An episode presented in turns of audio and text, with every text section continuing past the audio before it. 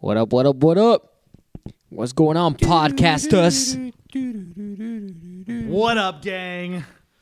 I was trying to do the Halloween theme Welcome song. to another episode of Bedroom Producer Podcast. I'm here with my good friends Ricky from Lucky Roll, Yo, yo, yo, Maximo what's good? Mondini from Silver Moon Project, and I am your humble and gracious host. Moderately. Is that, is that what it is? Who made you the Moderately host? is that what it is? intelligent. Is? Is Ross the host? I think Oh, shit. Ricky's the host. I said the host word. Yeah. I think He said- Ricky should. Ross said introduce he's the Big host. Daddy Nat, Big Daddy Nat's the host? aka Ross, uh, aka Pepperoni Nips.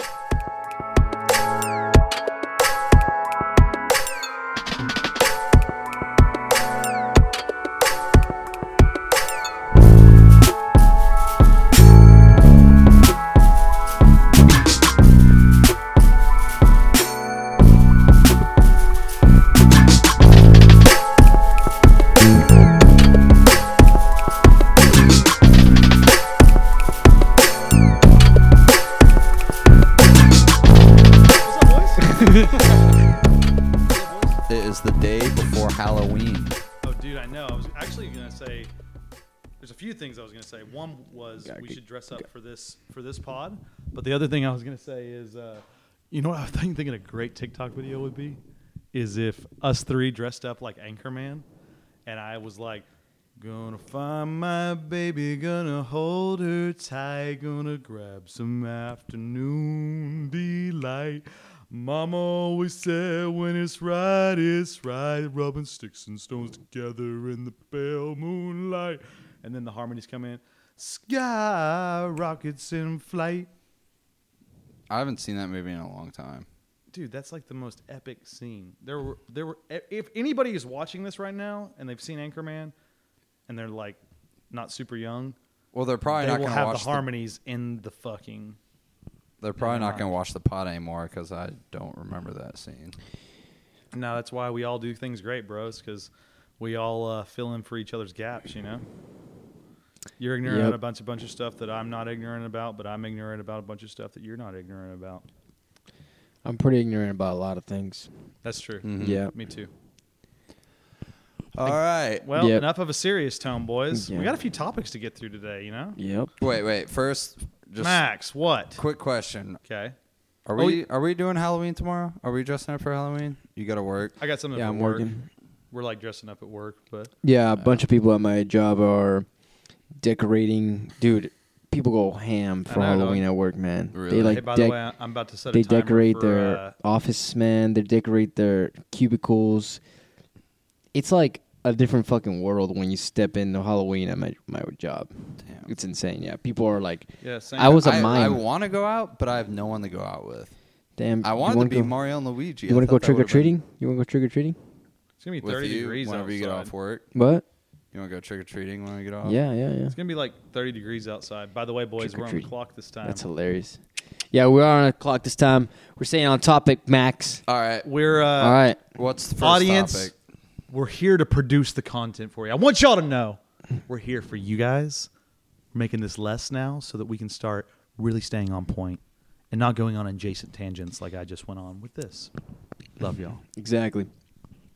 So, um, so we got a few topics today. I mean, Max kind of threw out the gauntlet uh, Um, w- with the text messages this morning. Let's see, let's see. But Ricky, if you got something, you know, it looked like you had a couple topics written down, maybe. um, no, um, I had um some hypotheticals. Some hypes. Yeah, some hypotheticals like, you got? what would you do if? So I was thinking, what would I do? Because I was listening to this quote the other day, and it was saying, you go to a job to pay for your car that you need. You have your To go to job. your job. Yeah, yeah, but you have a car that you need to take you to your job, and you pay for your house eh, or your apartment that you go back To, To for a short amount after for a short amount of time after you get off of work. Yeah. So I was thinking, well, what would I do if I got rid of my car and I paid really, really cheap rent somehow, some way? So I mm-hmm. was thinking about that. I'm always thinking of hypothetical things. I like it, dude. Yeah, and So where'd you where'd your mind take you on that? well, I was thinking, okay, stop there, buddy. You better fucking tell Yeah. me what happened. Yeah, Let's so what I was thinking- through, baby. yeah. So what I was thinking was, I would find a house with probably me and my bro, and maybe a couple other friends that were all about music, and we paid super cheap rent, and I'd get rid of my car. And what I was what I was thinking was taking a loan out for my 401k Yeah. and paying for the whole year of rent and essentially you essentially you you you get 5 years to pay back. Right. No, no, no. I, Yeah. uh, So I was just, you know, thinking of like all the things that I would do. I mean, a year if you use it wisely. well, you you've had five years to pay it back, and if you don't pay back, you don't owe any money because you've already invested that money. So that's the other piece about the 401k is that you basically You're just paying it back to yourself. Yeah, you Yeah, are, and yeah. with interest. So Right, exactly. um, which is which is you know fine. Honestly, it's it's It's fine. Talking about four hundred one k is actually an interesting topic because Yeah. I've taken a loan against mine. Oh, I've you paid have? back more interest with it. I'm currently paying off uh, every paycheck or whatever uh, part of what's back to my 401k. But the thing is, if for some reason I get in a financial crisis and I don't have, um, and I basically don't have enough money to get by, that's just comes out as basically me withdrawing on my 401k. So I don't owe anybody money. Oh, really? Yes, but you will lose that on your 401k, and it'll, Right. fuck- it'll slow you down Right. for all the progress you've made. Yeah. But like to me, you. dude, I mean, Yeah, that's pretty dope. you know, I've been thinking about. I know, didn't, I know that. So so you so Yeah, the- I always wondered like, are you gonna owe that money? Since yeah, you so it back you you don't have Yeah. to pay it back if you default on it, um, but you you. should pay it back and you, Yeah. with interest, and it's good for you overall. Right. Uh, but the other thing I'd say, man, is I've really been thinking about you know things that I've sacrificed personally thus far for music and stuff that I really don't fucking talk about, even with you guys or fucking anybody. Yeah. But dude, I've sacrificed a lot. Like I've to work with Brian and to work with some of these guys, like I've gone in mad debt before, you know, basically through that, like Really? on credit cards.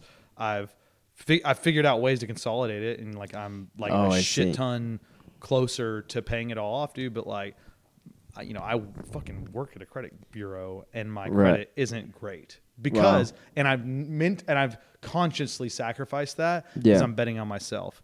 And I'm not trying to say that I have all the success in the world right now, but like I am on a better trajectory than I've ever been on. And I Dude. forced that shit, dude. And like a lot of people, I'm not saying people should do that, but like, you know, people always talk game about fucking betting on yourself and doing all this, bro. Like, you don't fucking know till you know, bro. And like, yeah, that's dope. I would never change it, man. And you know, but I will have scars on my fucking like having too much debt on my credit cards for periods of time where I had to pay that shit back. And uh, but to put it in perspective, it's like really what this comes down to is what are you willing to sacrifice? And the older I get, Yeah. and the closer I get to my dream, um, like there's not much I'm not. Right. Yeah. And so I've also been thinking about selling my house Yeah. uh, You have. or doing something with that, taking Yeah. that money and basically doing ex- Yeah. and having and basically paying like four hundred dollars a month for rent Right. at some place in South Austin with the boys. Yeah. That's exactly Um, what I think about. for a period of time until you can afford more. But to me, Yeah. it's like it's uh it's honestly at the point now where I still would work a job because I just think I'm just I would rather. There's so many hustles I could do, side hustles I could do to make money. But uh, I do think that, and I honestly think I'm getting to a point. I'm gonna be I'm close to a point to where I could start going and playing like four or five shows on a, like mini tours. I feel like and yeah. sell some merch there. I have, I have and not necessarily break make ends meet, but how do like, you how do you set up like a little mini tour? How do you set that up? uh, y- you just reach out to the venues. You say what you're doing. Usually, the the best way to to get started is to come up with like the concept and all the like either if you're gonna have other bands with you. Yeah. Um, but if you're like us and you're like a pretty small musicians who are just now making a name for themselves, Yeah. really what you do is you basically email every fucking you figure out the cities you want to go to, you email every single venue in those cities, you tell them who you are, what you do in a very professional way. You ask for, you know, the dates that you want and your accomplishments that you've had thus far. You give them an average draw, and you need some sort of like like that you're going to bring to that crowd. So Yeah. and you need something to like back them up. Which, not saying that um, you have to say that you know that you're going to have 250 people show up there, but if you say say you're going to have, you know, 140 show up, like you probably won't be able to book gigs there as easily going forward. So right. like you have to be careful about that shit. But dude, anybody can book a tour. Now the bigger argument to me is whether or not booking a tour is something that is uh, going to be beneficial based on what your stance is and how much money you're going to have to put into that.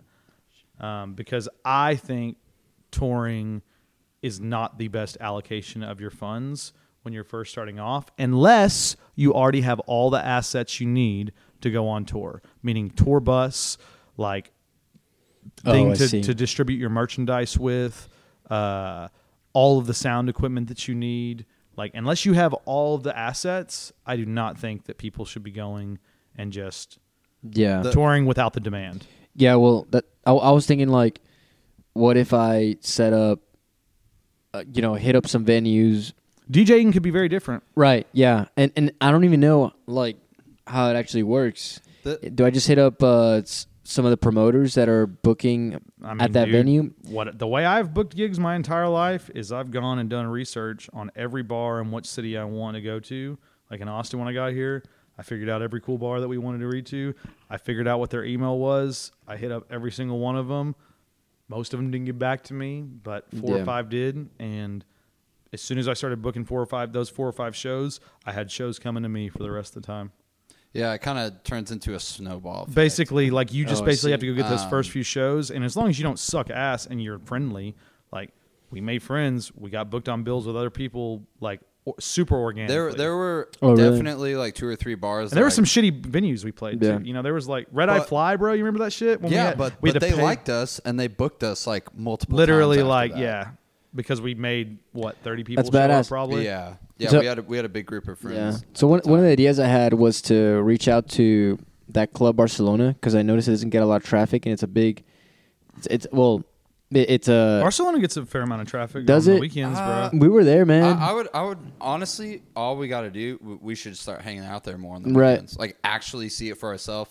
Like this weekend we should go. Yeah. Next weekend we should go, and the next. That Yeah. is- Like Max maybe has a three- really good three point. weekends. Yeah, in a we should row, do that. We should see what it's like. yeah, I want to I'll- go. I'll be uh, willing to go with you. yeah, we should go. I want to go meet the owner and hopefully we can set Re- up something reach like out a, the like a owner, bro, monthly. before you go. So- Honestly, right. honestly, this is what I've heard. Uh, shout out to Jackie Venson. That's Fuck her yeah. name. Um, we, uh, I haven't met her, but I, I've seen her face like at like TuneCore events and shit, and like music, like some music, uh, events and stuff, and some of the things they they like actually talk about touring and all the things that bands are going through and stuff. And uh, one of the things I heard when it comes to live music was start the small spiral. Just just try to concentrate on Austin right now and just God, build that up Yeah. and then branch out. Well, that's what I was thinking about Barcelona. Dallas. You also have friends in LA. Yeah. So don't try to do a booker. Bleh, don't try to book like a Yeah, Max trail brings up a good point. Going point. to LA, maybe just fly out to LA like once or twice. Yeah. And, and I think Jackie did that too. That's why I was mentioning her is because she has played so many fucking shows here, but you hear every now and then she'll fly to New York. Yep. She'll, she'll kind of like. Well, she's like she's. I think she's currently, or she maybe just wrapped a tour, but she's currently on a tour. She hits up the East Coast, goes all the way up to New York, and, and basically. But she's built she's hitting- that. Well, you, for sure, for sure, Yeah, for sure, yeah. for sure. She's 100 percent built it. So how does she build? How do you build that? well, You, Jackie's. you start small, and the when you get bigger and bigger groups here in Austin, they all have friends all over the True. country. I guess you're. I guess yeah, it. so so like I guess all that's the why it connections are exponentially here. grows. you you know? spiral small. Yeah. You do little. You can do. Well, bro, like, like all the things I'm getting for LA, like this opportunity in LA, that all came from Austin through me working through Brian, You're who right. knows so and so, Yeah. so and so, and like this lawyer I met earlier this week, dude. She uh she was gonna introduce me to the same guy who I'm going to meet basically in LA. Damn. Uh, yeah, so it's I, uh, I remember hearing a story interesting. about Capyac moved to LA now, but they like every time they play a show in Austin, they sell out like lines wrap around the block, and um, uh, I I don't know how big that I I I would imagine that they wouldn't be that big in L.A., but they're trying to make it there. But I remember sitting down with I think Eric, the guitar player, once. Uh, ran into him at some show. And Yeah. He, I was like, dude, how's everything been going? He's like, dude, it's crazy, man. Like, we just moved out to LA. And He's like, man, we play in front of some small crowds. There's some snobby people out there. But there was one guy that came up to us after a show. He goes, hey, I own this place down in Mexico. Y'all should come to Mexico. And they flew down to Mexico. No flew way. down to Mexico and they did a Yeah. gig. And I like tying all this in. So my brother flies drones for a living, Right. and uh, he gets all these really cool gigs. Shout with- out Alex Mondane. Yep. Um, but he, I'm always like halfway jealous of what he does because he, he'll do some uh, real estate jobs in Dallas every now and then. But then all of a sudden, like next week, they're going to LA to do some shoot. And recently, you just sent me a Snapchat of them shooting this uh, JF Kennedy movie that's coming out on Netflix. They're shooting it in Dallas, and uh, I'm I feel like he gets like That's crazy. a, a couple of grand like per gig. So he'll do a gig, Wow. and he'll just live on it and do whatever he wants for weeks until he gets his next gig. But he also lives with your fucking parents, so let's be real, bro. Yeah, Like- No, look, he and, lives- I, and that's all he good. lives in Dallas. oh shit, he does now. Yeah, he so lives he has with to pay for his own fucking rent. No, yeah, he Damn, does. My bad, Alex. I just little, I just like little bro. But he's home all the time. but uh, he lives with Chris. That's super But dope. I would say I'm, I did not mean to say that in a way that was knocking on Alex either, because like I think living at home and doing what you love, what makes you happy, is the Yeah. smartest move. In Yeah. fact, I wish I would have done that personally. Like looking back at me being 22 and how hungry I was to just go like make money and be independent. And fuck it, I'll say it, dude. Making your own money and like controlling your is the shit. Like being Yeah. financially in control. Uh, but like if I could do it all back again, I probably would have grinded my ass off just crushing it at maybe I wouldn't, but I see the perks of crushing it Dude, my parents wouldn't with- have let me, man. parent. My parents, my parents wouldn't have let me. I don't stay. think my parents would have either. but Yeah, they. They might have for a little while though. I feel like it it it it uh, cripples you a little bit too. To live with does. I think parents. that's the 'Cause you're other like, thing. oh, I don't Oh, need to make any money. hundred percent, one hundred percent. Yeah, like right now, I, I have much more of a drive. But to you know how make it much my happen. parents would want me to come live with them now that I'm 27. They'd be like, because I just they haven't been able to hang out with me as much. in the Well, last yeah, five years. but for a little but for bit. a temporary. Yeah. period. yeah, Right. you're right. Yeah, like uh, my stepbrother moved back to my parents' house, and my mom is Losing fed it. up. Yeah, oh yeah, I feel that. losing I it, feel man. that. I feel Really? that. Yeah, losing it. Um, I'm losing it. But uh, anyway, back to uh, I wanted to Touch on tour or well, yeah, gigs? ba- back on tour and gigs and stuff. Speaking of, so I I kind of see my brother doing these gigs, Yeah. doing creative film stuff, which is awesome. And then I have this valet job. I swear, I would be in such a fucking huge hole right now if I didn't have my wedding gig. And Damn. and so Yeah. that's I've been imagining my wedding gigs as like per, I've been pretending I'm like already signed with a label and they're sending me off on gigs like they're putting on gigs for me. Just in my head like it's just a fun thing to It's such an imagine. honest thing to say, but I, yeah. I, I- I mean, uh, it, it makes it fun. and It's nah, like- dude, it- I, it's I'm like- the same way it- with my, in my own mind about shit. it- it's it's. I'm what I going to a wanna crazy studio session today, boys. Yeah. I'm like walking to your bedroom. But Yeah, at the exactly, end of the day, you, you really are. Like you really are. No, man, I think the same. Like when it's uh, all a mindset, like the bro. track and like that- when you're like living, like the fact that people always say like I'm trying to chase my dreams, and it's like, bro, like you can just live your dreams. And there will be parts of us, bro, if it's particularly if we're successful, we're gonna look back at this time, like the last five to six months, as like we're gonna probably miss some of that shit, bro. Oh yeah, dude.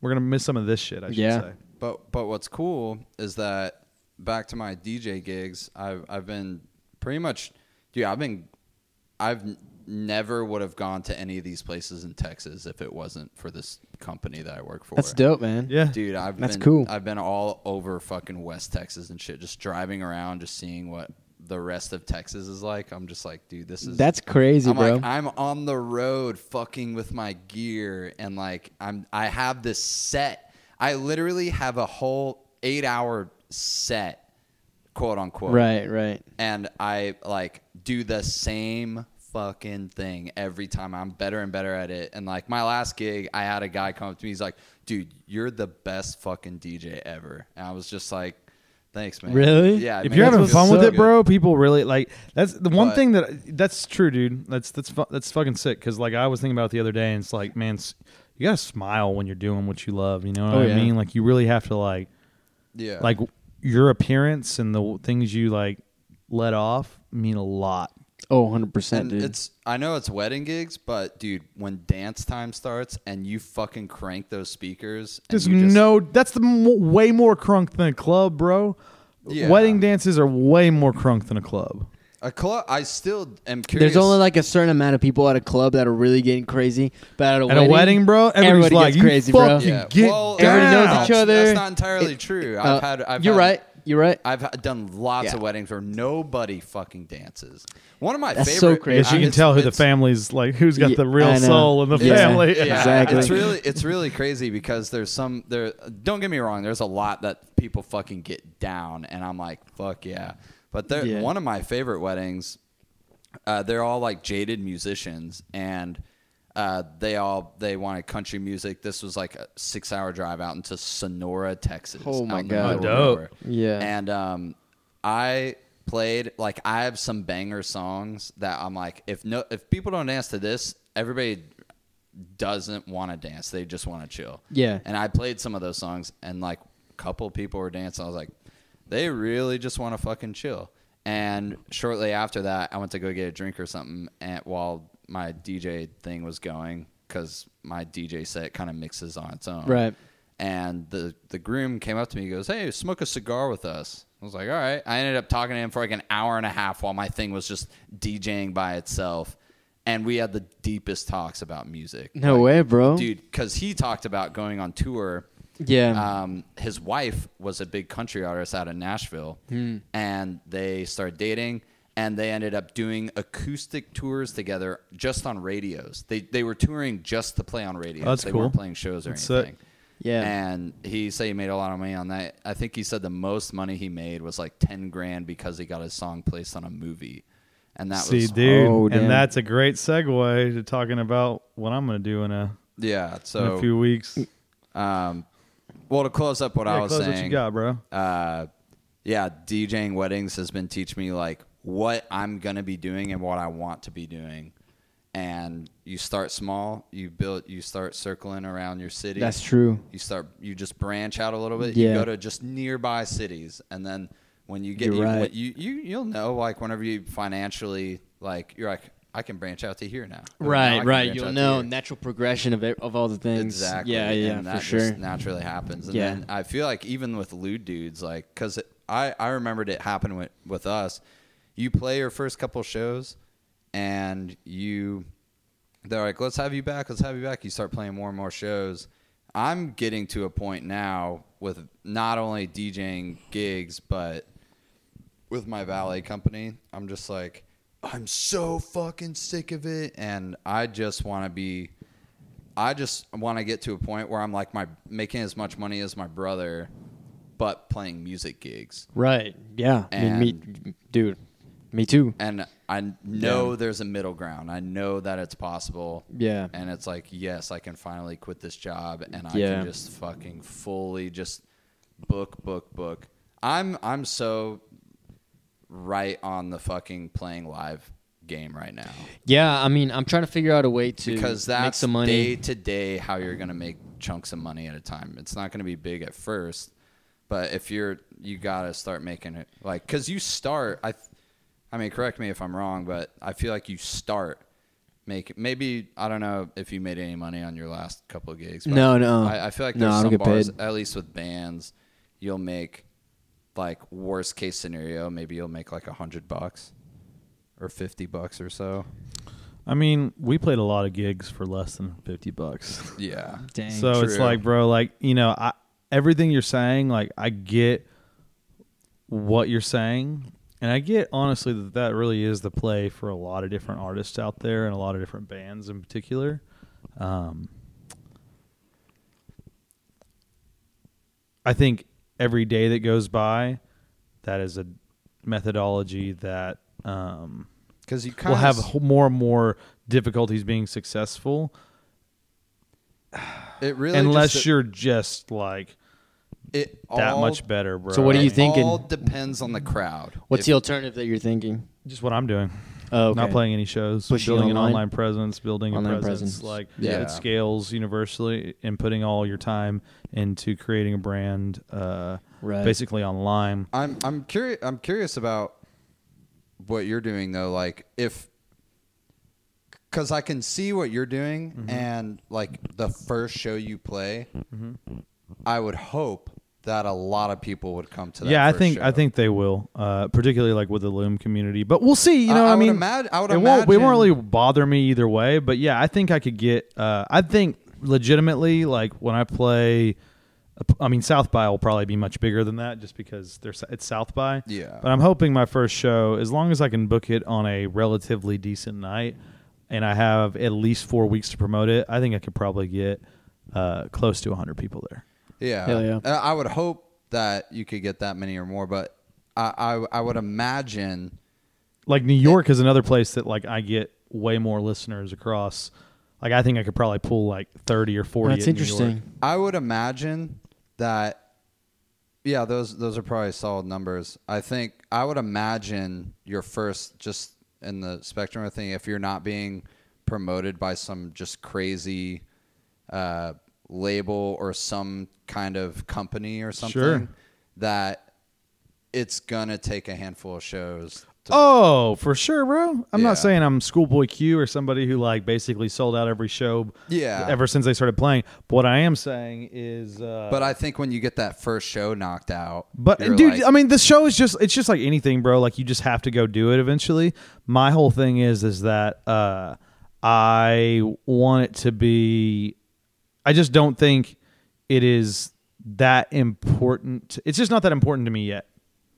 It's like I have so many I'm taking a hip hop approach to this. I'm taking a online presence approach and that's been working way more than me playing shows and previously. Now, granted, I got way better product than whenever I was playing shows last as well, but like I think it's uh you know, it's just one of those things that's like I've had way more in my mind, way more opportunity through this approach thus far, and I haven't played one show yet. you have a lot of fucking cool opportunities coming up right now. Right. But, Yeah. But I, I get. I don't know. Correct me if I'm wrong, but Mm-hmm. maybe in my head, like the the only thing I can connect the dots with is like, okay, I'm extremely money hungry right now. What's like the immediate thing? Oh, dude, no, no, and that's in? why that's why I don't. Uh, that's why I think your idea is great. My whole thing is, is I think most people do what you're doing or would do. For let's just let's just say like you're you quit your job tomorrow, you go do and you start playing shows. Yeah. Let's say you start playing uh, three nights a week and you're making a thousand bucks a week from your shows. My thought process is you That- put so much time. I'm just saying. Let's just say that's amazing that you could do that, right? That would be amazing, right? Yeah, that would be. So let like let's say let's say that happens, right? Uh, after taxes, so you're getting a thousand bucks a week. My thought process is for you, bro, is that you will basically start to a bunch of things will happen, but I think what it all roots down to is you'll become more lazy for everything else because you had something else that was working for you and you'll forget about things like TikTok and the hunger to go post things on Instagram and the hunger to go create social content as much because you'll finally be like living your I dream. and I I think so many artists go and basically start Bro, you playing know shows. crazy? I They see start this- supporting Not that I would do themselves. I'm not saying you would, But but, you see, you know how many artists common would do that. Right. Bro, I see so much in the dance music world where uh, so many of my friends starting off DJing, right? Mm-hmm. And I quickly realized that, yeah, I bought my first pair of turntables before I started producing, but then I realized, like, I'm not really making music here. So Right. I just quickly switched to production. And a lot of my friends never made the switch. And they, I mean, super dope. They've gotten dope opportunities to open Yeah. for some awesome artists that I'm like, damn, I'm fucking jealous of that. But they don't have a single track out. But what's their brand? None. It's none. Yeah, they don't have anything as an artist, right? They're just they're just a DJ. They're Right. an entertainer. And I think about, you know, I think that's some- dope. You can make a fucking even if you and they're 100 making money a year. and they're making money. I think there's a lot of parallels what you guys are saying compared to that. It takes time to build a brand, right? But what are you going to be? Are you going to be an entertainer, right? You're just going to be a band that, you know, opens for people that are just going to be known locally. Or are you going to cut some of the best records that people or have ever heard are you going to cut through in the in the global audience, right? And that takes building a brand and like really cutting through like And and here's like a great example top, of it, you bro. know? Is like Yeah. look at all the people who are like have popped up, like who really have in hip hop for the last, you know, however many time. Like, bro, they they go to fucking China. They go to like fucking the UK, like Europe. That's they go so to they go to they go to. Eh, they, Europe tours pay crazy good money too, bro. Like Europe tours are like where the fucking money's at, and like they go to Australia and they go to all these places all over the world, bro. And that can only happen through a scalable online presence. And so, I agree. I think that what I wish I did is I made as much money as I could in sales or even like close to it, just being able to play gigs all the time as well. But I think that that would have slowed down the other progress. It's like it's almost like me being in a perpetual state of like fuck, I'm not happy. Like fuck, I need I need something different. I need to be doing this full time. It's like the fire you get from that some people have to have that in order to keep going and that's why a lot of artists flop after their sophomore album and that's why a lot of people basically lose it it's because they get to it they finally get to what they've like been going for and then they like slow down a little bit when they really Yeah. need to be quadrupling down but we're older now so we get that i think i think that's like Yeah. you know, happens with a lot of people. But anyway, we're getting sidetracked. We got a few topics we got to get through today, and we want to get some songs Well, on. You I want to talk think- about the lawyer, real, Yeah, the segue, yeah, real quick? on I think we're yeah. on. I think we're on topic though. Yeah, we Yeah, are. we You're are. right. I just, Yeah. I think we should. uh I was just about to bring up a couple others. Yeah, yeah, yeah. Um, But to touch on this, so this week I met with a music attorney, um, awesome one in town. Uh, sh- you know, Brian introduced me, or my my producer introduced me to her, and uh, primarily the reason for this is because I've had a licensing opportunity or a uh, sync is what they call it in sort of the industry, um, where where basically for for those of you who aren't aware, you would take uh, your music and you license it for films or for commercials or to really s- syncing it to be with picture. I was looking at some free websites that do that. Mm-hmm. I don't know if those are kind of bullshit. Uh, you know, I think it's difficult. There are websites you can go to apply for. In fact, there's like one that's called MusicBed that I've applied That- that's what I've seen. and I, I haven't uh, heard back from them. They're kind of like the hardest, like kind of a boutique one. But um, but this came up through a relationship that that Brian introduced me to, a guy in town. Um, his so name's- that's what this guy does is the license. yeah, he and he's been making a living doing that for like thirty or forty years, uh, maybe thirty. because years. he's getting percentages of songs getting placed on shows. Uh, yeah. that Basically, he puts he signs songs and gets them placed. I think there's a lot of ways to do it. He probably also doesn't always sign the songs. He may just put it on there and take a cut. Um, but yeah, like you know, we haven't necessarily gotten down to all the the business details, which is why we met with a music attorney this week. So uh, I went and met uh, and chatted with um, this music attorney, and she basically the reason for meeting was because Brian and I I have this opportunity that I mentioned that I'm going to LA in three weeks to go cut some records with this world-renowned producer. His name's Justin Gray. Uh, he's you know from from the way that I've been introduced to him, he's a big deal. He's I think you know I've heard that he's the uh, one of the highest paid sync artists. In fact, I've heard he's the second highest paid sync artist in the world. Um, so he's Shit. hot shit. He's done a lot of stuff. He's worked with John Legend. He was on the Toy Story movie. I had several songs on that. Like he's done Yeah. quite a bit. Uh, and so, you know, I'm going to work with him for three days. Haven't had a conversation with the guy yet, but I'm going to basically have his studio sessions booked for three days in LA.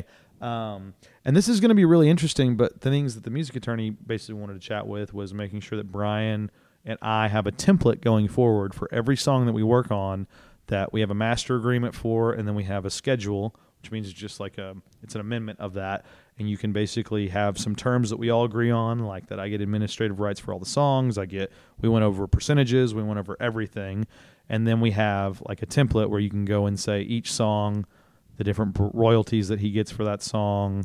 Uh, the different rights that you have on that song with blanks in there, and then we can sign and basically agree on.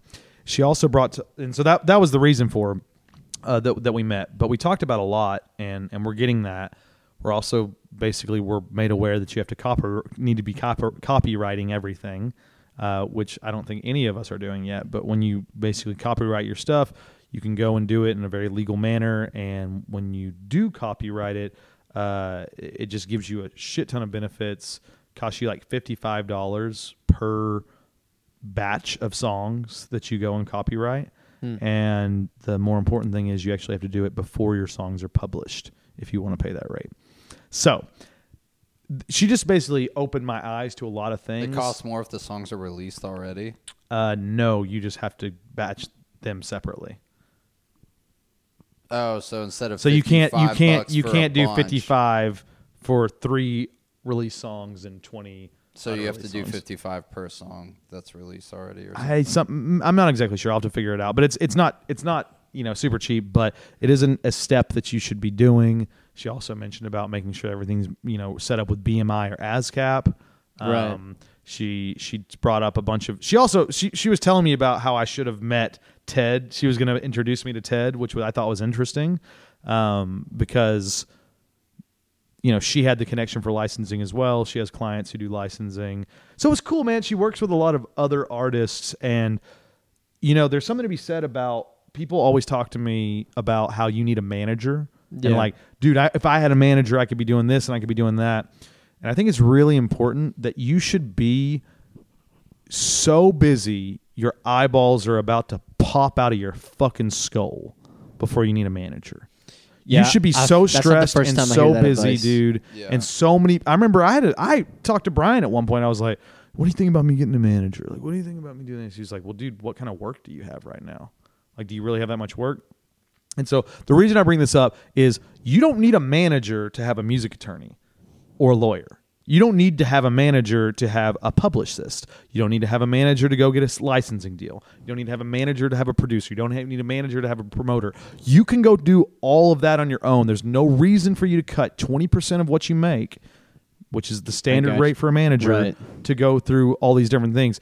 And the only reason I say that is because there's a lot of artists out there I hear who say like, "Oh, when I get a manager, I'm gonna do this," and it's like, really, what you need? You need a manager when you are booked as a motherfucker and busy. Yeah, I saw an And, interview. and you need short and like I just th- I guess sorry to just tie off that point Yeah, yeah. is like when you start really having work, your short your sword and your shields will start showing up. Like, all right, I got a music attorney now or whatever. You know, I mean, I got a producer over here. I got you know a promoter over here that comes out of the woodworks. I got the. I think it just like trust your gut and trust organicness, man. Because for me, that's what's worked out, and I think like it really is for everybody. And I don't think like I met all these people at this fucking Loom event a month and a half ago who was like, "Oh yeah, I manage this group and I manage this group," and I'm like, "How old are you, son? Like, what do you do?"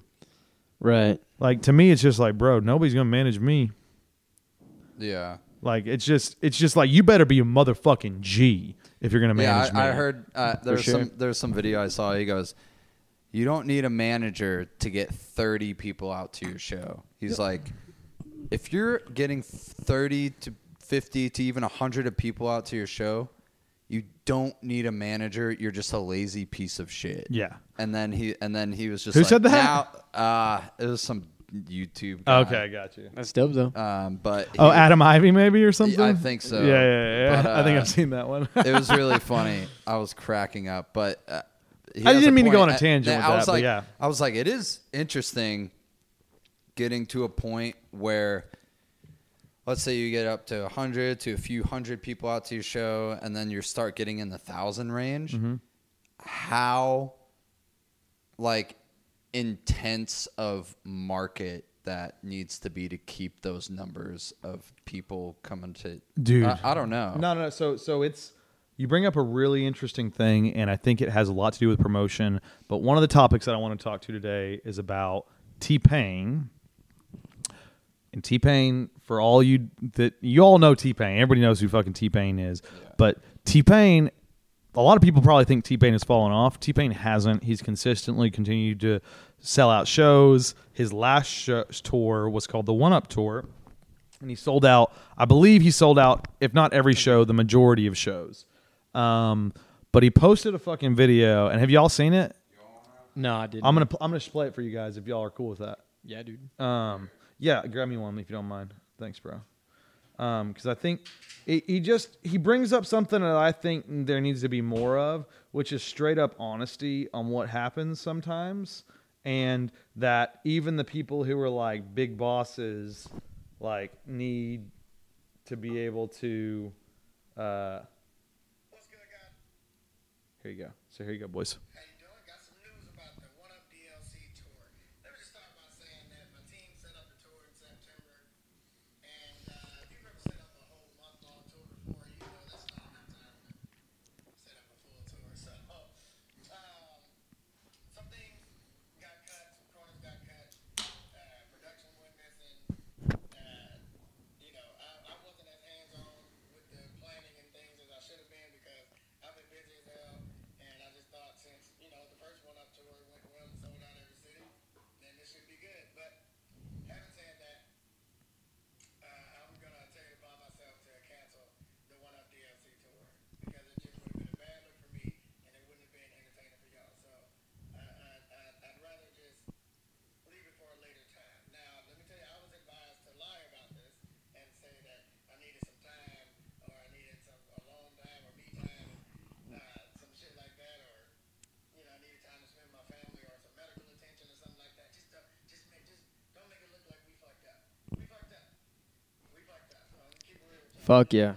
Isn't that dope? Yeah.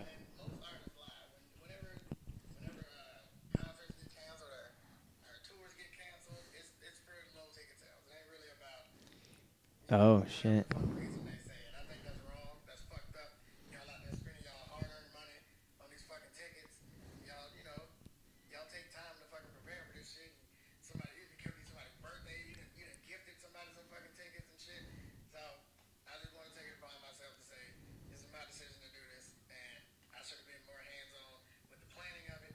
We didn't have enough time to do that shit. We should have known that when we started planning the shit, or we should have planned the tour later you know, we just should have should have planned this out a little better. But I appreciate all I appreciate the tickets that we did sell. So yeah. yeah that's pretty So like, dope. dude, I That's just want to do a mad shout out to that motherfucker T Pain because all y'all bitches are fronting.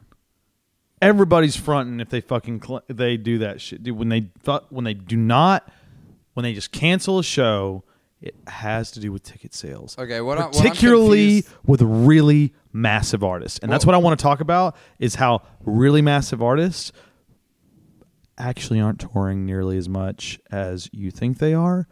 And they when they do go tour they have to spend an ass load of money to go do it. And i'm going to come up with a couple examples but max ask me your question.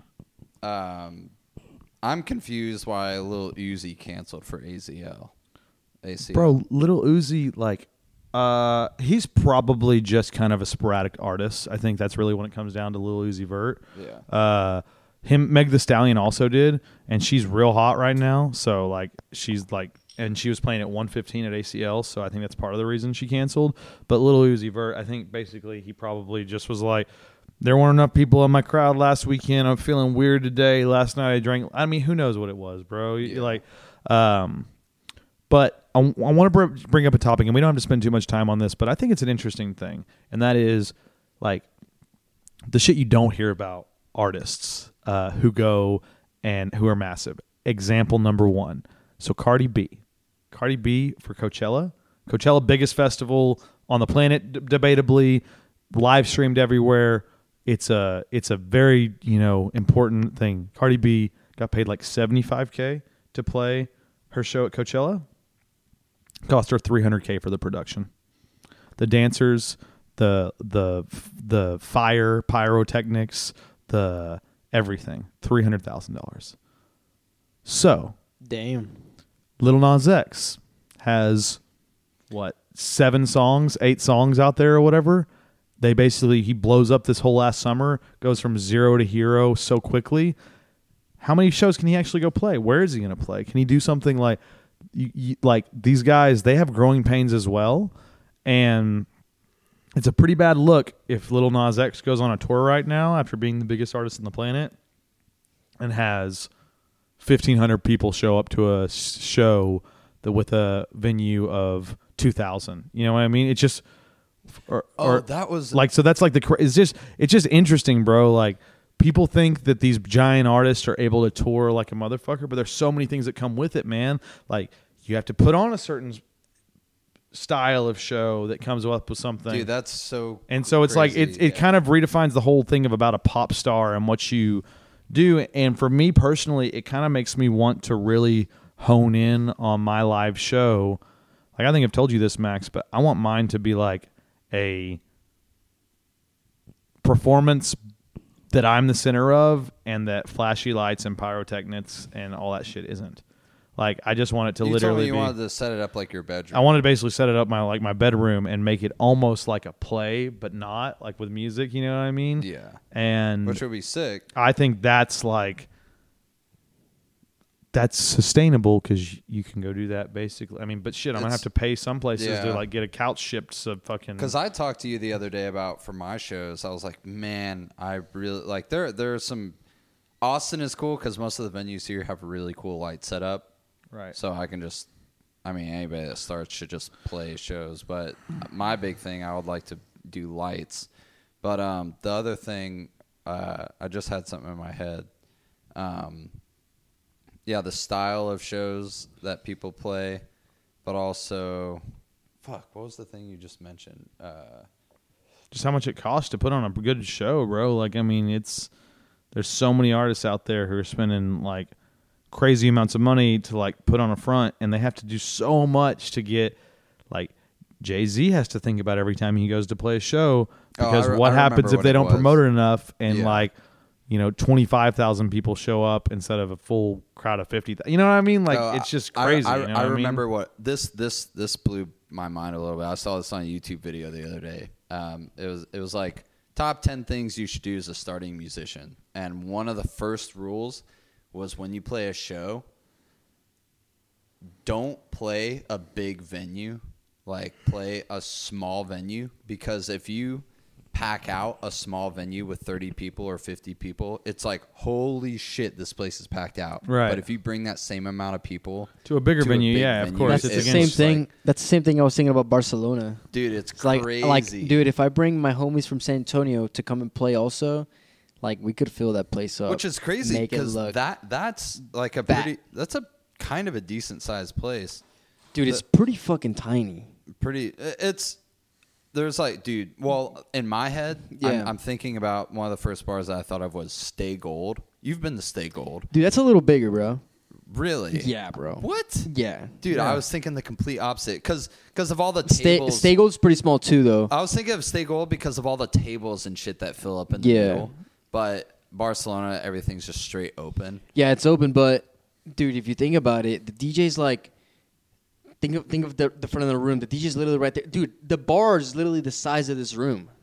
yeah And then the stairs go up. That it's literally like that. And the bathroom's like going that way. So it keeps going that way. barcelona yeah yeah yeah, and then and then the stairs right. are this is this is it. yeah Yeah. yeah Super small. yeah That's why I was thinking like Barcelona would be dope. to I guess- get get get something going there. because i guess yeah about 30 people would fill up 30 50 for sure. 50, yeah. yeah. And I was like I feel like we could pack that. Yeah. Make it Yeah, pop. bro. I mean, Yeah. um, anyway, not to to stay get too off topic or whatever with kind of the whole venue topic, but it's just interesting, man. Like something to think about. You know, it's not all gravy for like every level. You have difficulties. You know what I mean? Yeah. It's whenever you're pulling between, you know, 500 and say like.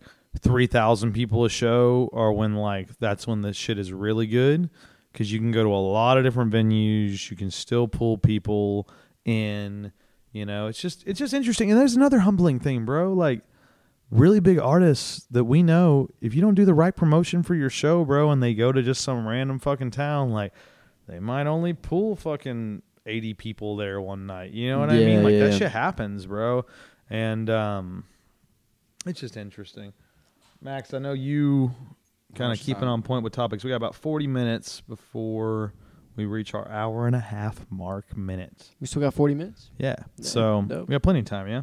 So I was thinking uh, another thing that Max wanted to talk about Uh, was we'll, uh, we'll keep it brief. was Kanye West. I don't know if I can fucking Um. Okay. Well, I woke up this morning. I posted on my Instagram story. I deleted it very shortly. Uh, Shortly saying- after? s- saying that Kanye in my head. He said, "This is what we got at eight sixteen this morning." Let me do this. Pod topic: colon. Why Max thinks Kanye is not a genius producer and that he is the McDonald's of rap music. I read that. I was like, what? Uh, so I want you to I want you to say your piece on it. I'm gonna say my piece. Ricky, maybe you can say your piece as well, and then we'll we'll Well, go. What you got, bro? As I was. Where were you at eight sixteen this morning, bro? Max, tell us about tell us about the Max this morning because it's a Uh, different Max now. You know, Yeah. I woke up at like six this morning. beautiful. Um, Nice. but I've been thinking about the new album he released, and the two things that have just been kind of stuck in my head, at least the recent news I've seen about Kanye, are uh, the new album he put out, like the Jesus, the Jesus, Jesus is. King. Jesus is King, and um, I haven't listened to it, so the like you haven't listened to it? no, no, I I listened to it, but I haven't listened to it in detail. Okay, got you. So I, I need to I need to go back. I heard like some he was definitely getting into like super deep things, Sure. and so with his defense on the topic, yeah, I I am guilty of not like listening to it in detail, but I am judging this from an interview Ross sent me.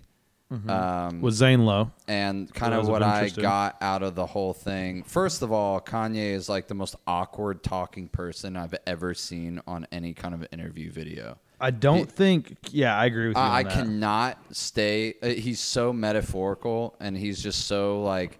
It looks like he's about to crack at any second, and he almost comes out as like a psychopath to me. But anyway, um, that being part of it, he um, they I also read a Rolling Stones article talking about Kanye and how it was it's one of his biggest dreams to own a trillion dollar company. And I, I was like, okay, interesting. Kept on reading. Then I start shortly after. It talks about the album, Yep. Jesus is King, and then it talks about the whole. We'll call it an industry of Christians. Like Sure. Christianity is like a whole industry. biggest collective- business ever made. Co- collectively, they make 378 million or three hundred seventy-eight billion dollars a year. That's it on churches.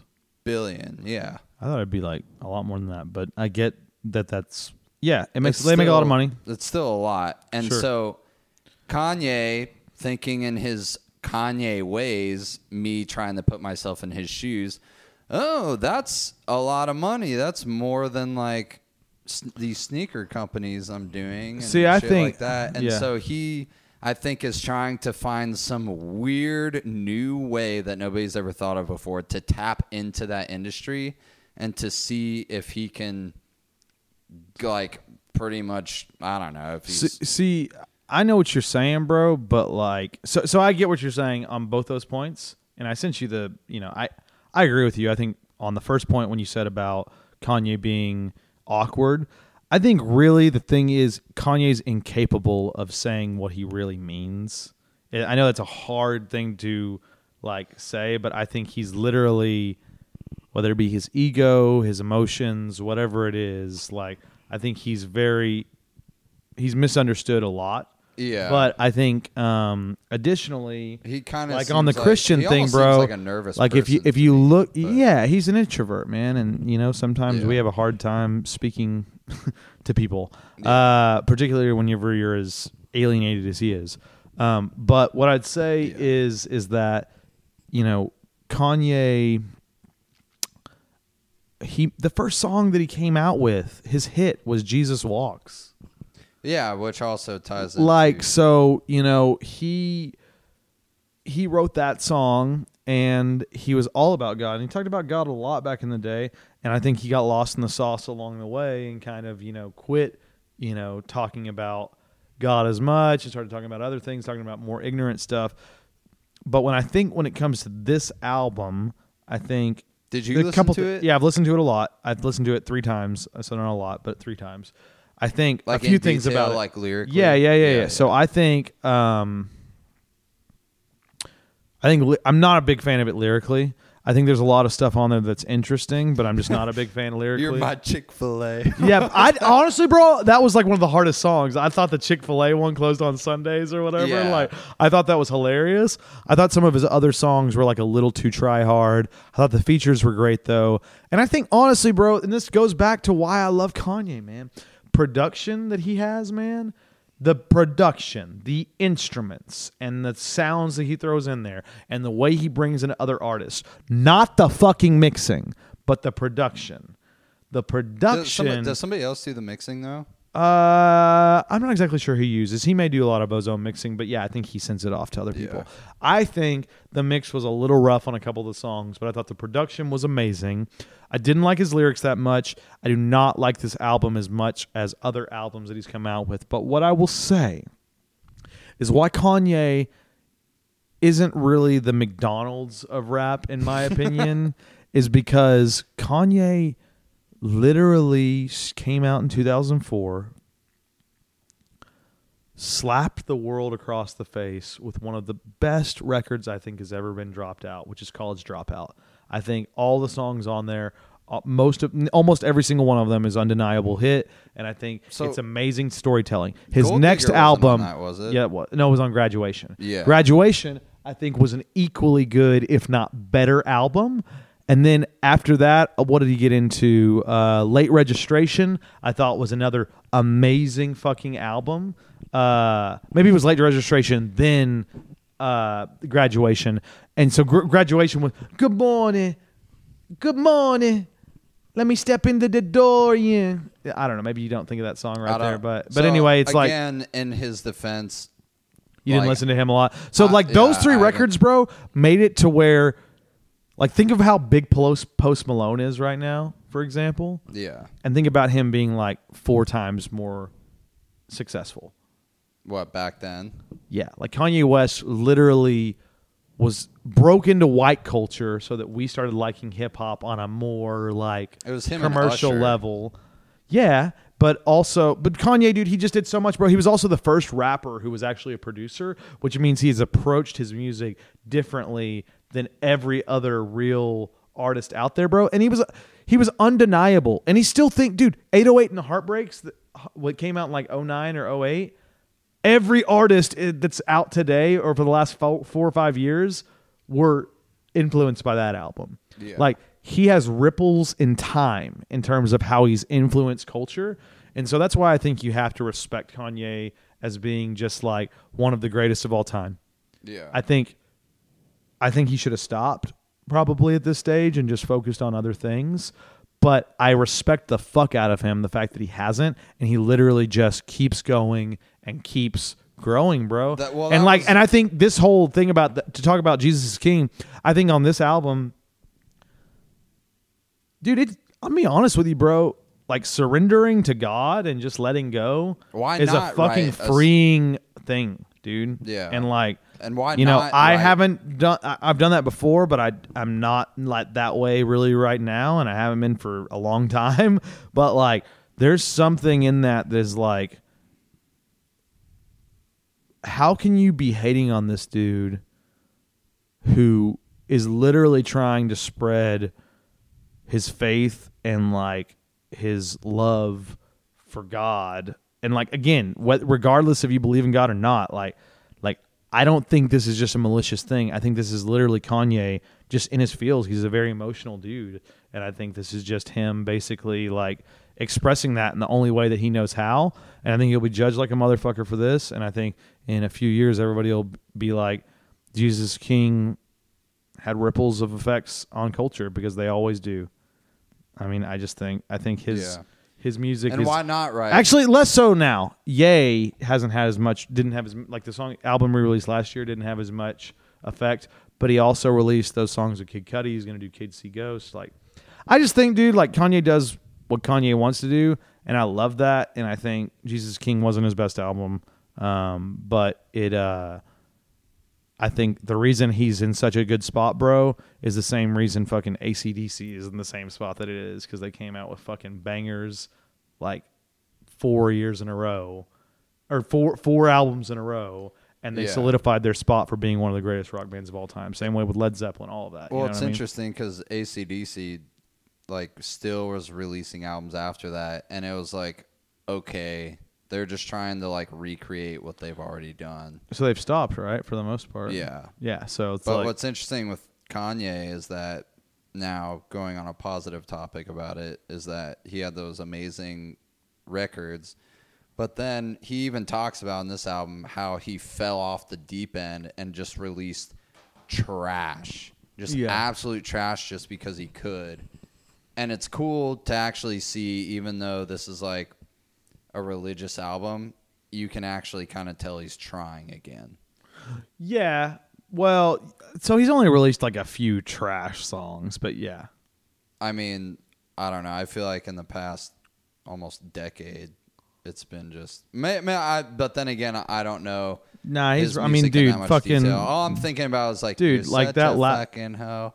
I love it. That's a smash, bro. Trash. That's Bro, a smash. Absolute That trash. song- That's a smash. Is a Lil Pump. smash. That's a smash, It bro. is, but it's fucking garbage. Like, just Why? Just the 'Cause- meaning behind it and everything.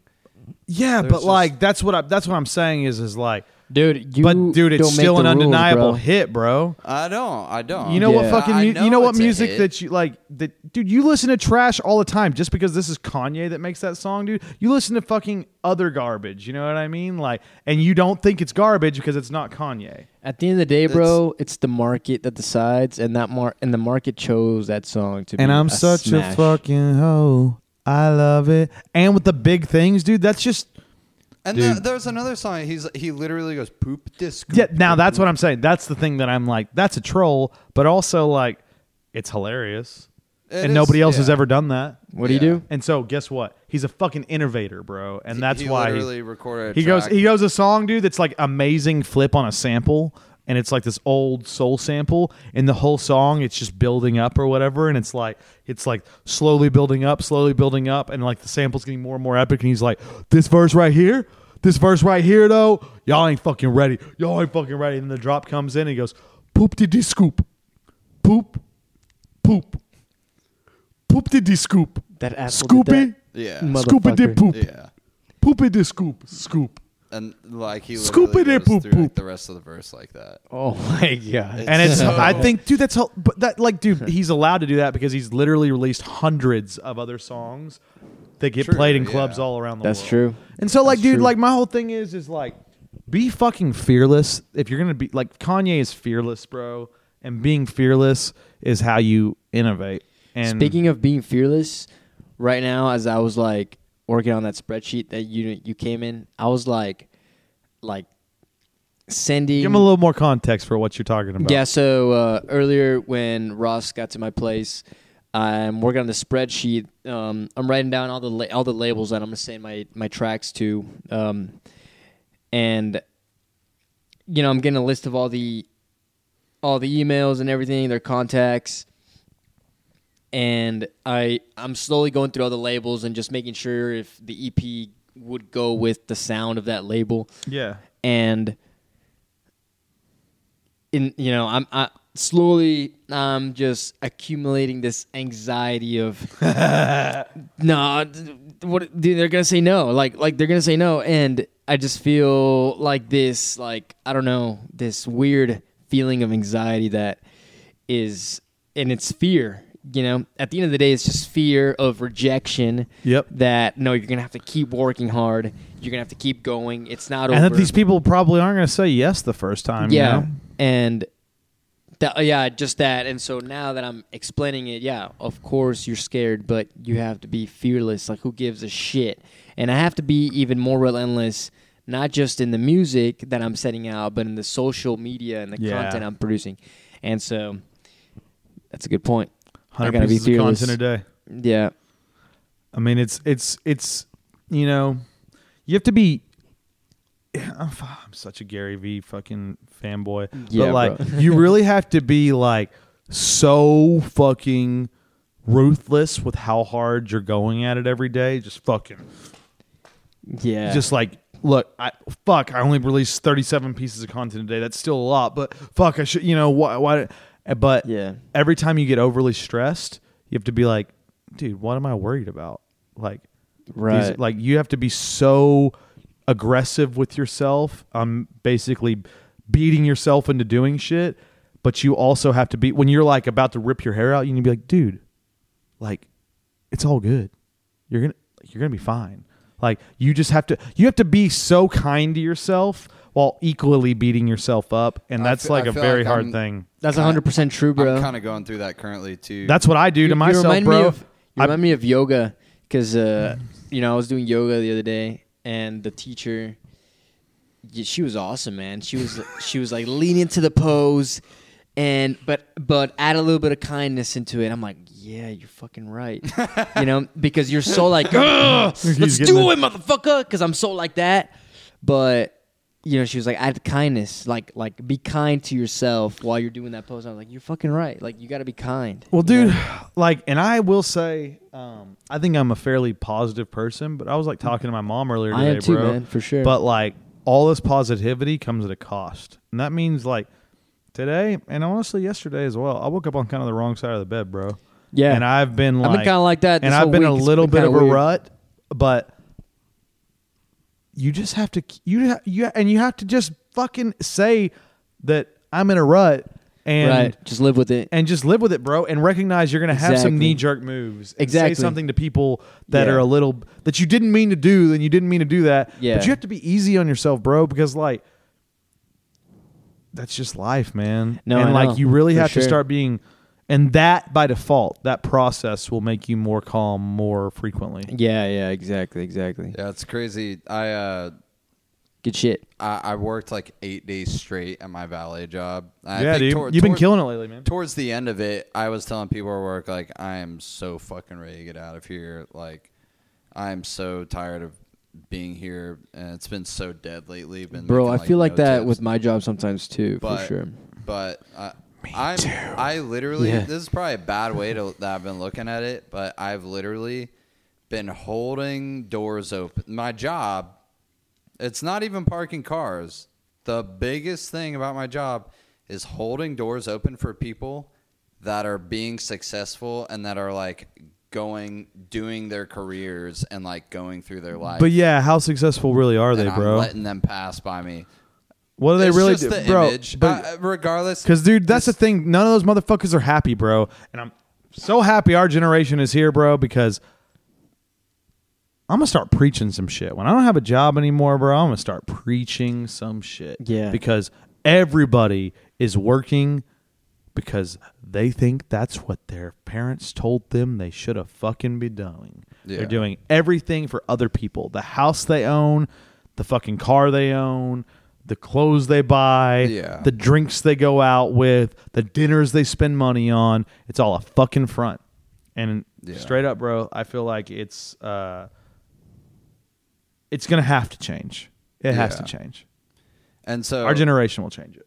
And so what? I, what I was gonna say on um Dude, one thing I one thing uh that I said that I've been I've been thinking a long time is I truly believe in our generation because it's way more Because there's no more bullshit. Dude, yeah dude, people you know- are really understanding of what actual actual happiness is And they are. yeah And you know the other thing, bro, is, and this is something that really actually motivates me to make content on a daily basis.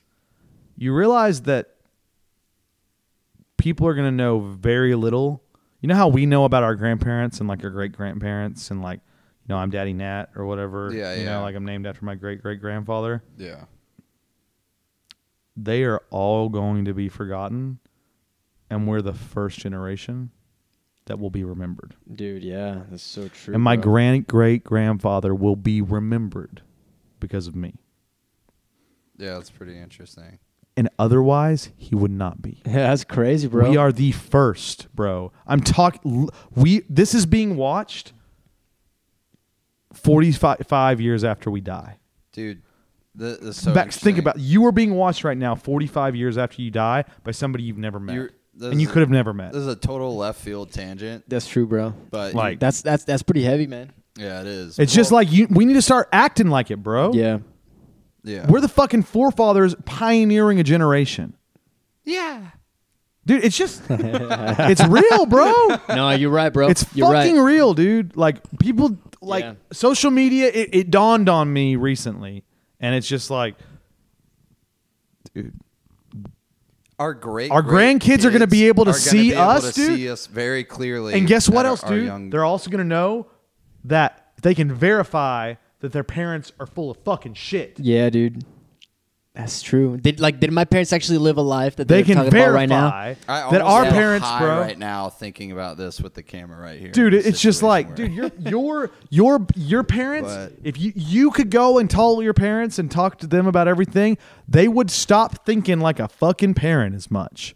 They would stop thinking like the lens of what they have to say to you, so that you go and achieve something one day, because they'll realize that it's all out in the open anyway. Yeah. and it's time to live an honest life. It's time to not act like your life is perfect and that your kid has to go do certain things to achieve certain things that you fucking want them to achieve because you're insecure about things that you should have achieved. It's just like, bro. that trips me out. fucking men, that, bro. that trips me out. This is kind of a left tangent feel, but there's this uh, Disney show called Coco. okay. and Dude, uh, a my dad was telling me about Coco. Dude, it's Hey. a fucking. I'm okay.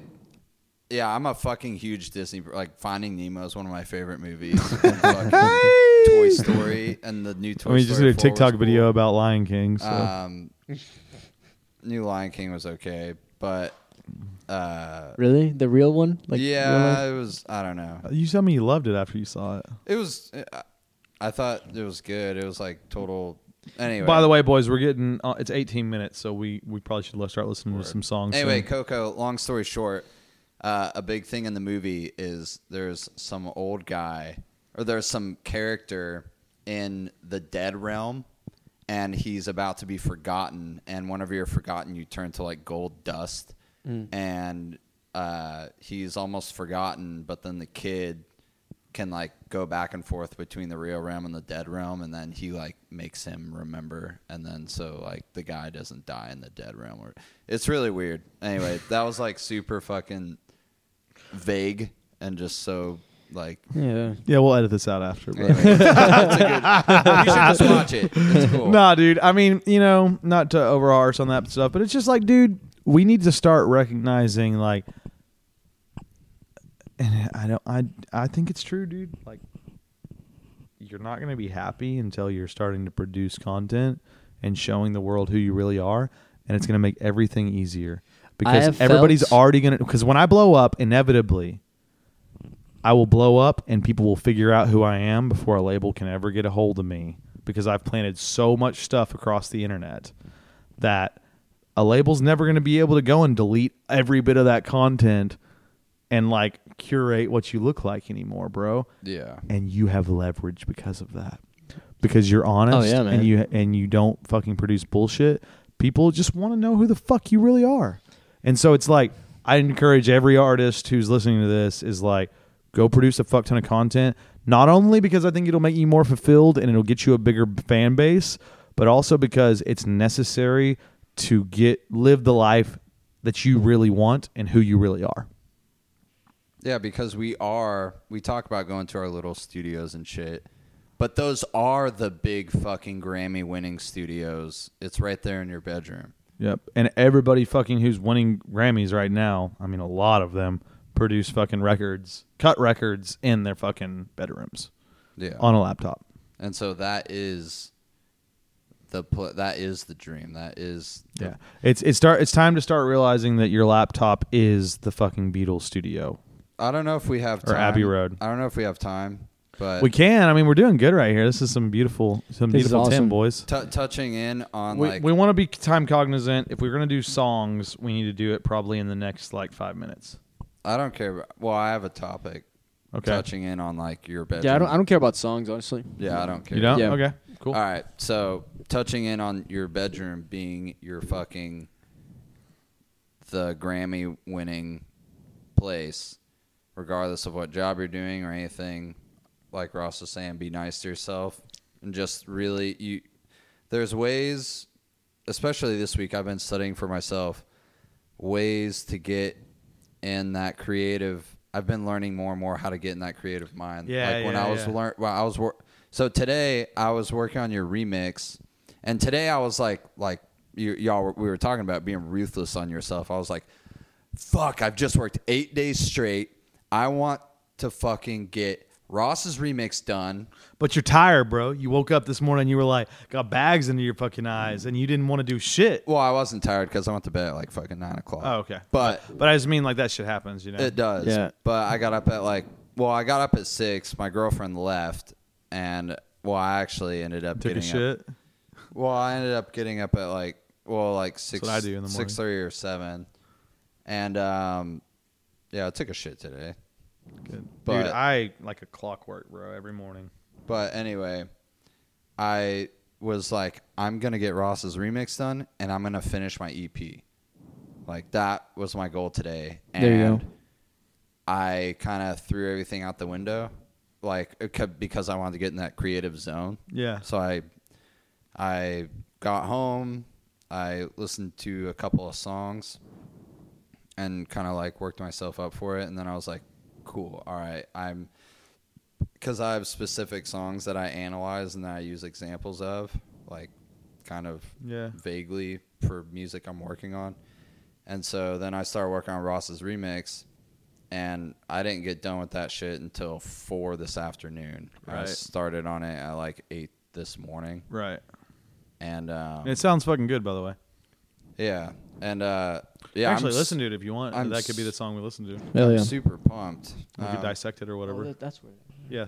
Yeah, we could. Yeah, we can listen. We to should it. do that. But what I what I wanted to touch on was, yeah, it's I'm accepting the fact that it took that long. Right. I, am like, oh, you didn't get done with it because. But you there's know you way- worked, you know what I and mean? I'm still at a point where there's like exactly what you were saying when I showed Right. it to you.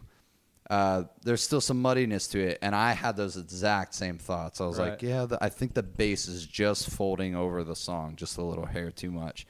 But um, uh, the other point I was gonna get to was I was talking about your studio being like your Grammy award winning place.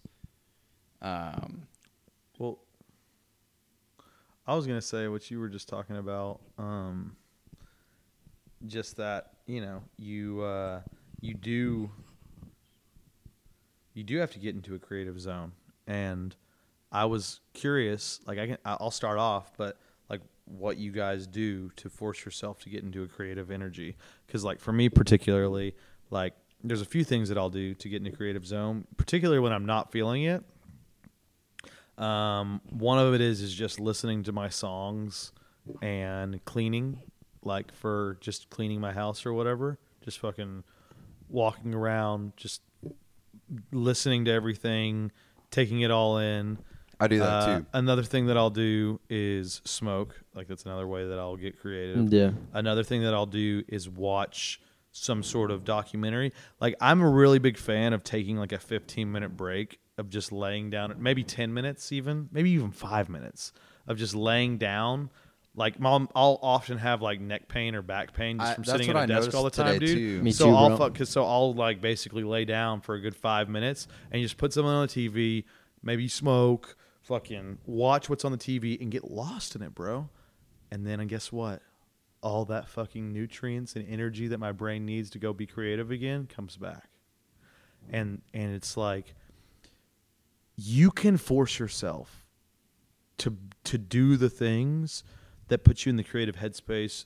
The biggest things that take me away from that are external events that I can't get my mind off of. Like maybe something somebody said to me that really affected me in a way that I like just made me like feel a way about it. Like that's the stuff that I really have to try diligently to hone that energy and spit it out through a microphone because that's how I cope with things like that. And it's it's like it's like things that make me angry give me a certain energy that I have to put through music to like express.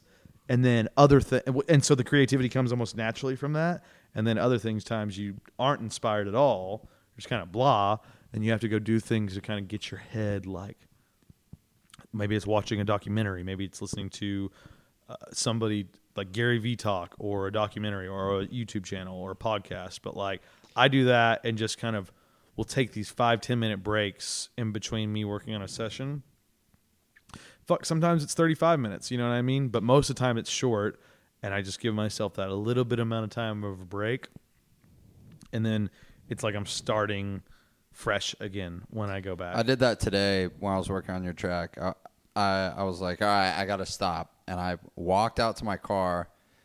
I literally just sat in my car. I was like, I want to go work on there, but I know I have to have a break. I wasn't even hungry. I was like, well, it's 12 o'clock. yeah So I still went and I went to Thundercloud and got a sandwich just to get in You a like foot long? a, a public space. You know what I do a lot? Be around I'll people. yeah ricky tell us about your I'll usually uh zone how you get in your yeah. zone Sometimes I get into a mad zone, dude, and i see you bro yeah, it's pretty crazy. bro you you made something beautiful for me this last week Hell yeah, yeah, that was dope. I really That's like that. hit bro I'm, I'm gonna show you some of the melodies i got in my head after this Hell yeah, hell yeah. I can't wait to hear it. Um, yeah, I mean that was like one one of those. You know, I was just listening to like some some music that I, you know, I really like that I you know just never attempt to make, and then, you know, I grab you know that synthesizer, the Korg, which has some really dope sounds in there, and then and then just kind of like just came out. You know, just I mean it was fairly simple. You know, it wasn't that difficult to make, and I feel like it has a lot of potential. But uh, sometimes it's like that, right? Sometimes it's super easy. Sometimes it just comes out and it's Yeah. like, wow, this works. I mean, most Other of the times- songs that I write that I end up using fly out of my butthole like Yeah. fucking nothing else. Bro. Well, your remix, I, I was like, I felt a little pressured because it's only a handful of days before right. the, There's like you know the six days the, left or whatever. the yeah. contest, and so I started. I had an idea, I had a vibe, kind of going on, and then um, I started laying down some drum tracks, and they were like some fast tempo drum tracks, and then there was a little section towards the end. It had Mm-hmm. this broken beat, and then I was like, "Oh shit." That needs to be the whole song. So I deleted all the rest of the drums and I just made this one little s- drum, simple broken beat drum track, and that ended up being the song. And then I ended up like doing the thing. The drums only comes in like a handful of times, like only in the main breaks of the songs, and all the mm-hmm. rest of them there's no drums at all. And I was like, it's such a dramatic, epic, dynamic that I've put put into the remix. And I was just Let's like, listen to well, it, bro. Let's listen to it because we only got like a few minutes left. So All right. let's give Yeah. it. Let's give it a listen. Uh, oh, is it plugged in? It should be. Yeah. Let me see. It's plugged in. You should be able to see it. Man, I was trying to remember that one. There was one more thing. Oh shit. There's one more thing I was trying to add on to having your s- bedroom studio, but I forgot what it was. Um. Yeah, there's sh- oh MB3. Um, Samsung. If it's a Samsung, that's what it is. Oh shit! I think I'm connecting to somebody else's in another room. It should say Samsung. Yeah, Fuck, it's that. Samsung. Oh, is there a search thing on it? No, it should just work. What the fuck? Yeah, but in the remote, it's, it's probably turned off. That's why. Oh shit! Oh, bummer. Oh shit. Yeah, man. Now, creative process, I feel like just is one of those things that that uh, a lot of people get. I mean, part of it is, man, when you're first starting off, you just don't know, like. You can create so much, or you can create so little, based on how much you want to judge yourself and what you come out with. You know what I mean? Dude, yeah, man, that's a big part of the. Man, it's it's a crazy balancing act. So, what else is new, Rick? Uh, just making these tracks. I have a gig coming up on the 14th. Just being consistent. Yeah, I should be making more social content. No. No. Um, why you say that? What? Why should I be making more social content? I Or just like- feel like I'm not making enough. as much. Yeah. Um. Yeah, I want to keep going on TikTok. Um. Of course. Yeah.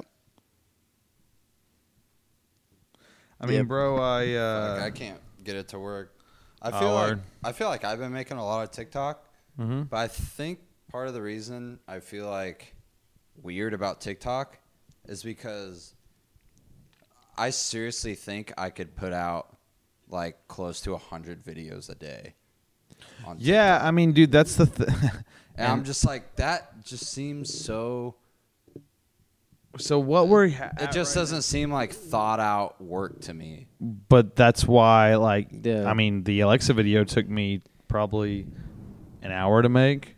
You know what I mean? That's a little bit thought So out, it's like, dude, it's like my whole thing is is like you should practice on the quality of your content, but in order to get quality of content, use most people have to go make a bunch of poor quality content so that they can basically realize that none of that shit works and that they have to go make like something quality.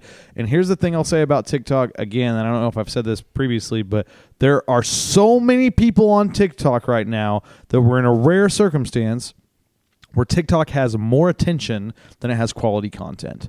And that's the only reason that I've acquired like 140,000 views on that fucking video and like Yeah. 4,200 followers.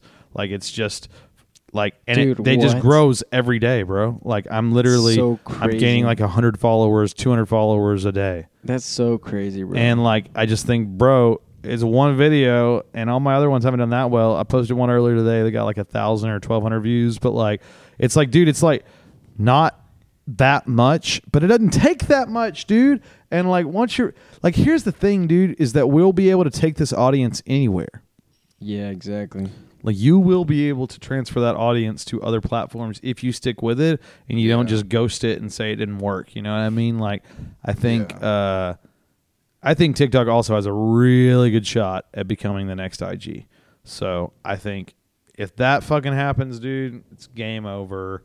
Like TikTok will be around. They'll make some sort of slight modification where you can start posting pictures and fucking posting videos Yeah. and it will just become a little bit the profiles will start gaining more views because people will start caring more about what's on your profile just like they did on instagram back in the day they only cared about the pictures you posted or the videos you posted and it's just it's a cyclical thing everybody needs to be on tip, tiktok primarily just because it's easy to get the organic re- it's like Yeah, I posted. you 10 should just be posting on TikTok. If you have are so overwhelmed by the fact that you have to post on IG, Twitter, Snapchat, you know, Facebook, uh, fucking whatever whatever platforms you're using, right, or Spotify, all these things. If that's overwhelming to you, just go get a TikTok, figure out TikTok, and then you'll be able to understand all the other social platforms. Because you will make a, you will basically just dedicate yourself to that that scales better than trying to do all of them at once. I think you should do all of them at once if you can force yourself to have the time to. But I just think, like, dude, like, we just need to get more creative, you know? And you also have to recognize that, like, the the nuances of the content. You just have to understand people, bro. It's it's really what it comes down to.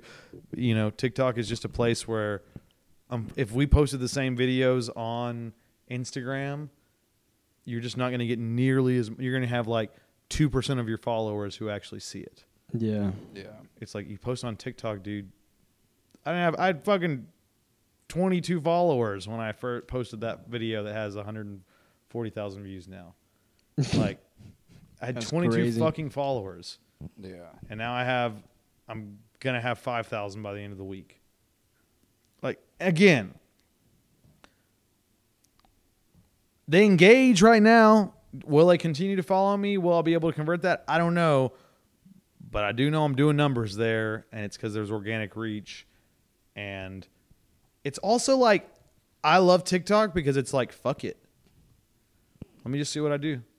Yeah. Nob- nobody's judging me here. That is an interesting thing about TikTok. Is like people Everybody's are judging doing you on things IG. They won't. Yeah, exactly. True. Nobody would post the videos they're posting on on TikTok.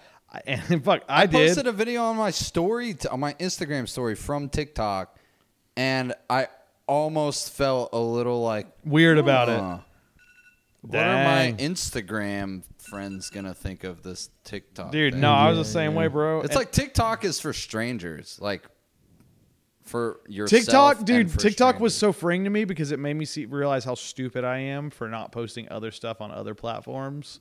Because Right. it was like, I'm so nervous about what people are going to think about me on the platforms Yeah. that people can find me on. But on this one, most of my friends aren't on here yet, and so it's like, I thought about that today. I was like, why don't I post all my videos from TikTok on Instagram? I was like, you could even right now, thinking about it, it still seems a little bit. Yeah, I know, dude. But I posted that. I posted don't that know. one Alexa video on there, and uh, it, it it has more views on there than any other video on my IG. so it's like yeah, the content's still better. But anyway, that's time, pretty much, boys. You got anything else y'all want to wrap this with before we uh, before, before we finish it up? Any closing words? Nah, that was pretty good. Felt the content was strong today, boys. Yep. Max, you Go, got something uh, for us? Work hard, and then you can force yourself to get in a creative mindset. So whenever you're not working, sit in your bedroom, Preach play to a 'em, couple Max. of your play one or two of your favorite tracks, and fucking get to work. And don't be afraid to steal ideas because that's the only way music ever gets written, anyways. It's, it's true. There's not a lo- copy. Do not, Not copy, copy, songs, but but, fucking steal, steal. instrument ideas. Like Yeah, literally, you could steal the same instrument ideas. Yeah, the Yeah. tones, the whatever. You know what I mean? Yeah. Yeah. No, it's true. Exactly. Don't be afraid to go create this week. Do something that uh that maybe you wouldn't have done if you didn't listen to this. And that's all we got. Peace out, boys and Peace. girls. Appreciate y'all.